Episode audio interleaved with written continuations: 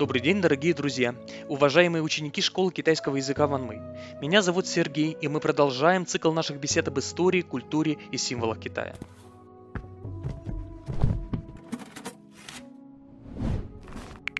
В прошлой лекции, которая, напомню, была посвящена Инь и Ян, мы говорили, среди прочего, о том, что осмысление этого философского принципа значительную роль сыграл даосизм. По этой причине сейчас, казалось бы, логично продолжить нашу беседу и затронуть проблематику собственно даосизма. В общем-то, этим мы сейчас с вами и займемся.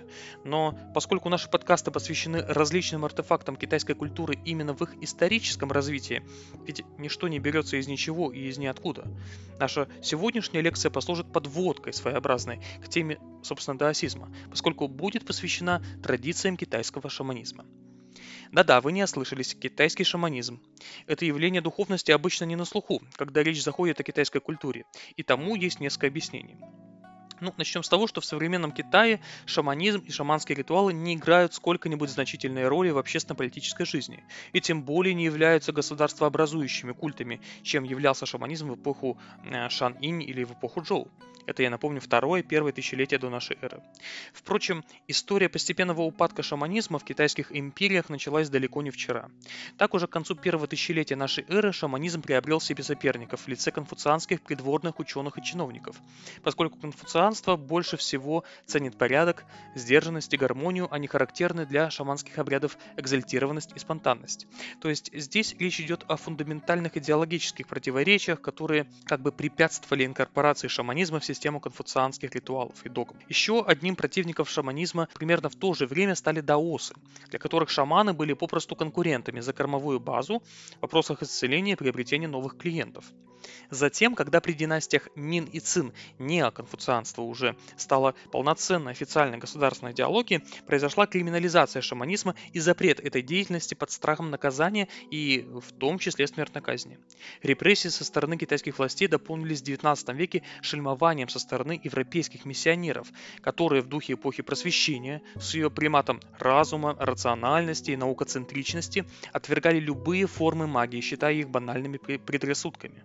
И здесь надо понимать исторический контекст в девятнадцатом и начале двадцатого века в Китае, в эту эпоху, которая в дальнейшем с легкой подачи китайских националистов в двадцатые-тридцатые годы двадцатого века стал называться веком национального унижения, Китай, постепенно попадающий под колониальное влияние западных держав, стремился модернизироваться по западному образцу. Это было такое своеобразное догоняющее развитие.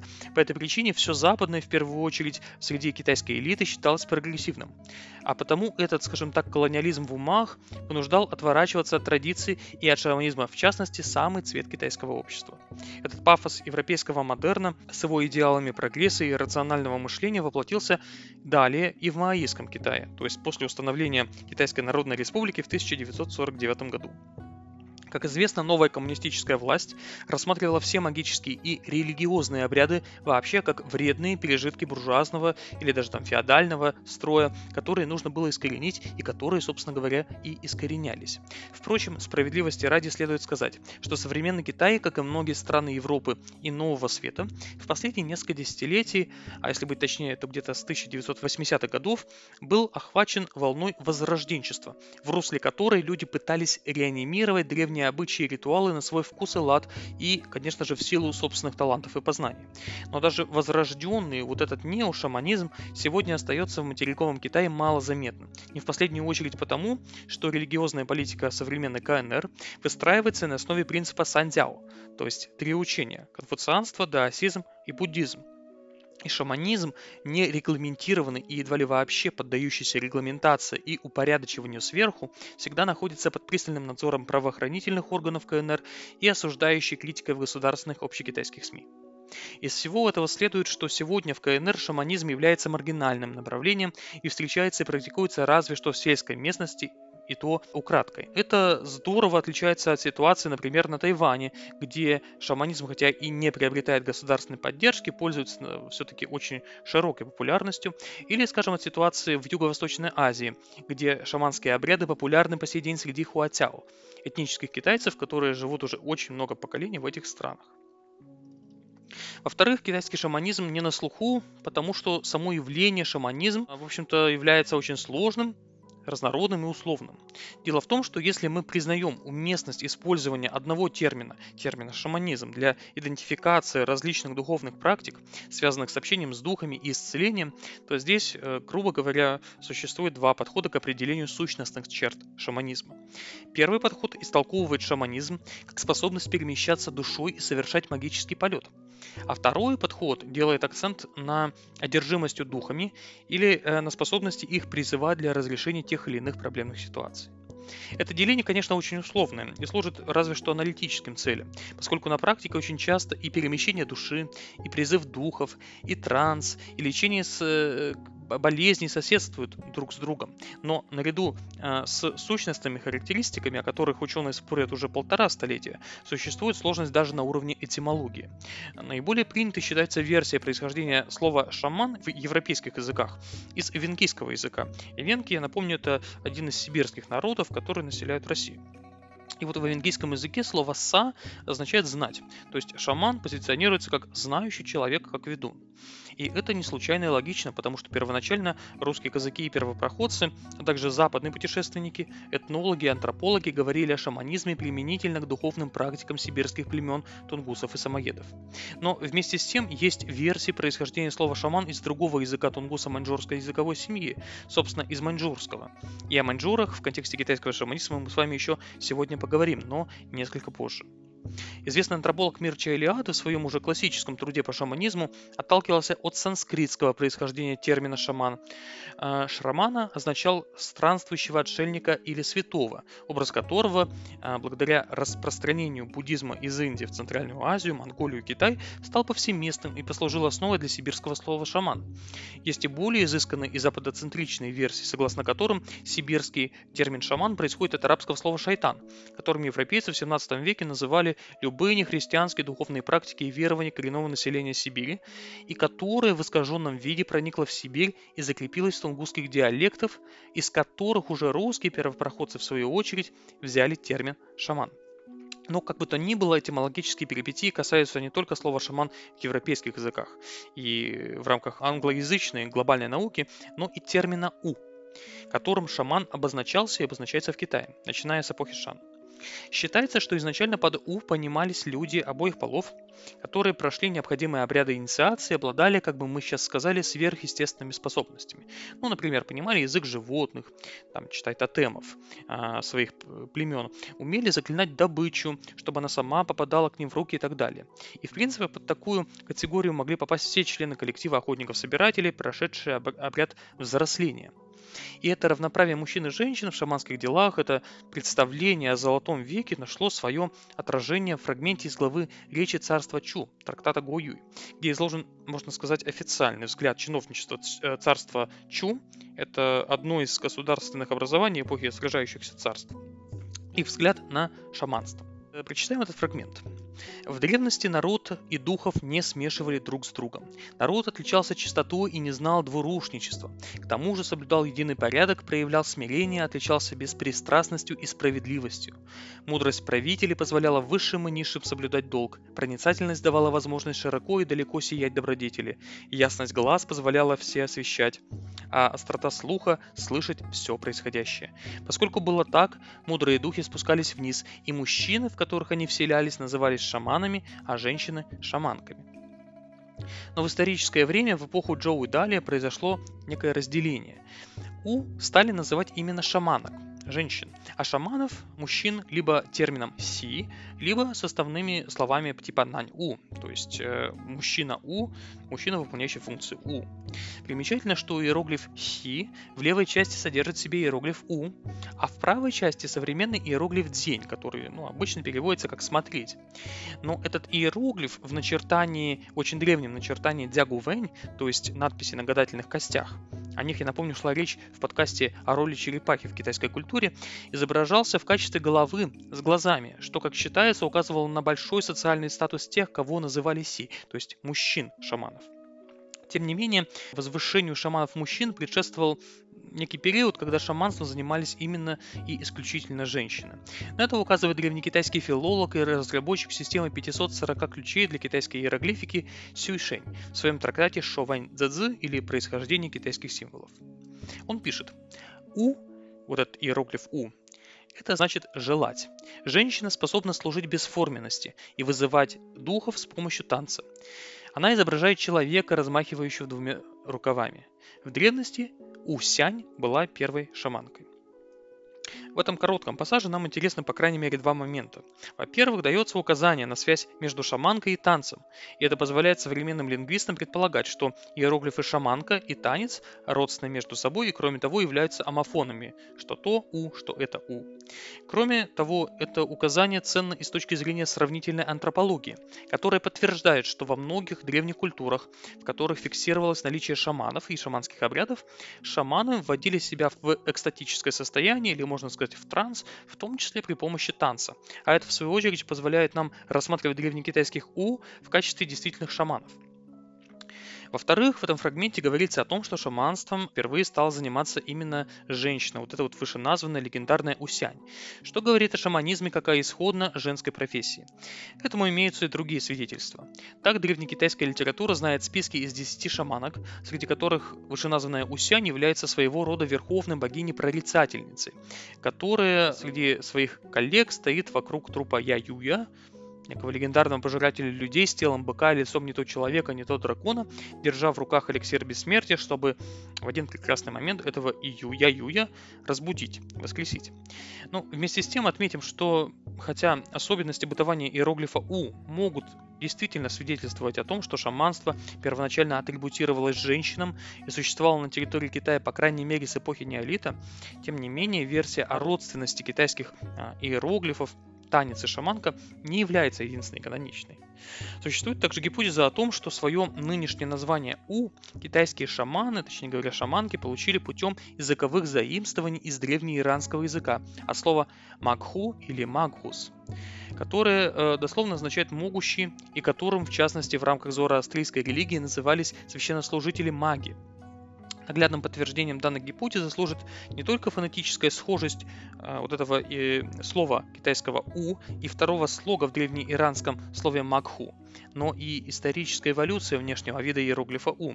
Ведь первоначально в рамках уже вышеназванных дзягувэнь, то есть надписей на гадательных костях, этот иероглиф, иероглиф «у» изображался в виде так называемого костыльного креста, или креста патента, или креста молота, который в древности и являлся символом древнеиранских магов.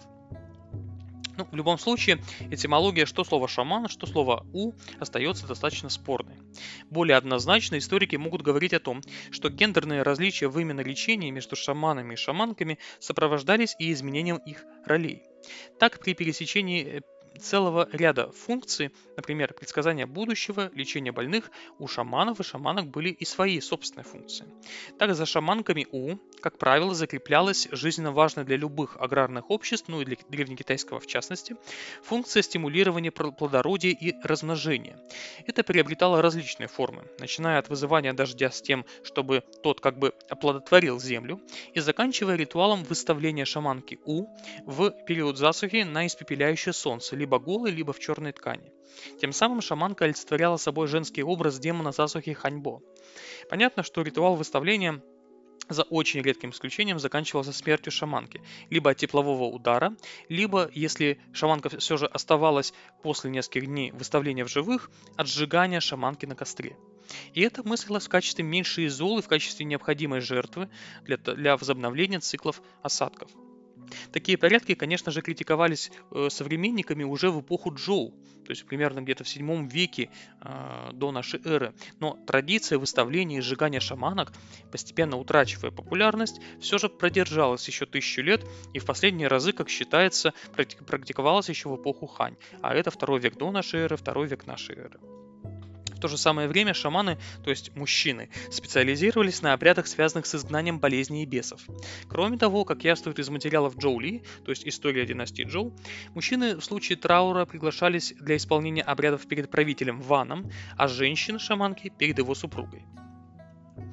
Как уже говорилось выше, постепенно традиционный китайский шаманизм из ранга центрального государствообразующего культа был низведен до уровня бытовых практик простого населения, которые в свою очередь тоже оказались криминализованы при династиях Мин и Цин. Но династия Цин, последняя династия за многовековую историю императорского Китая и последняя династия кочевников-маньчжуров, завоевателей Китая, примечательна в контексте шаманизма не только драконовскими мерами к китайским шаманам.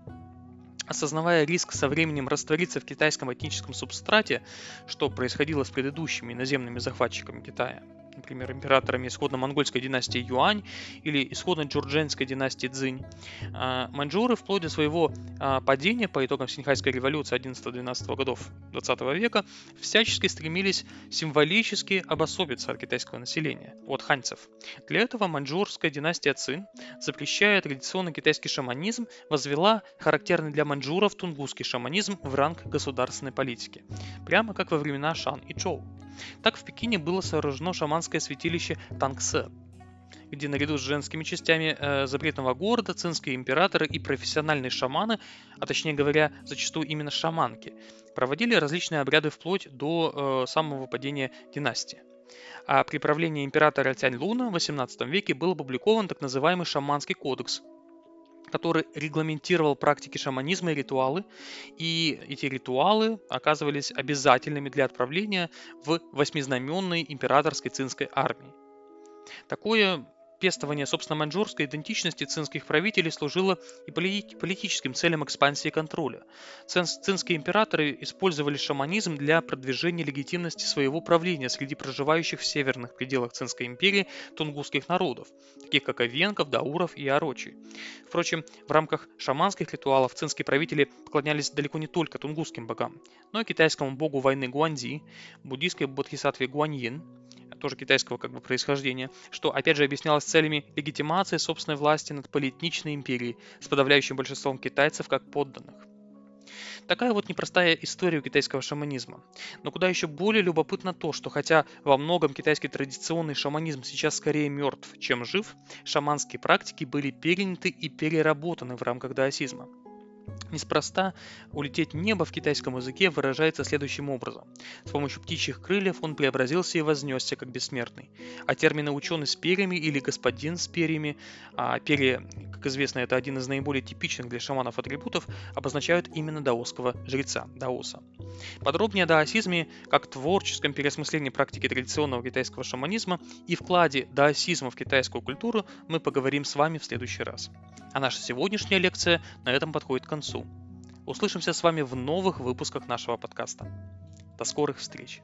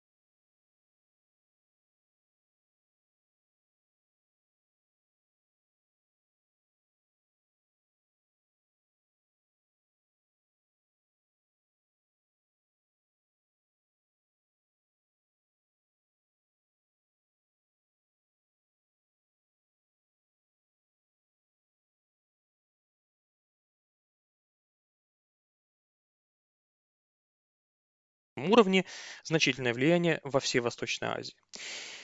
Но на этом наш разговор сегодня подходит к концу. В следующий раз, продолжая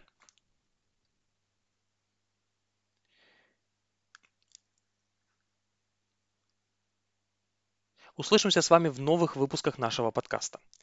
До скорых встреч!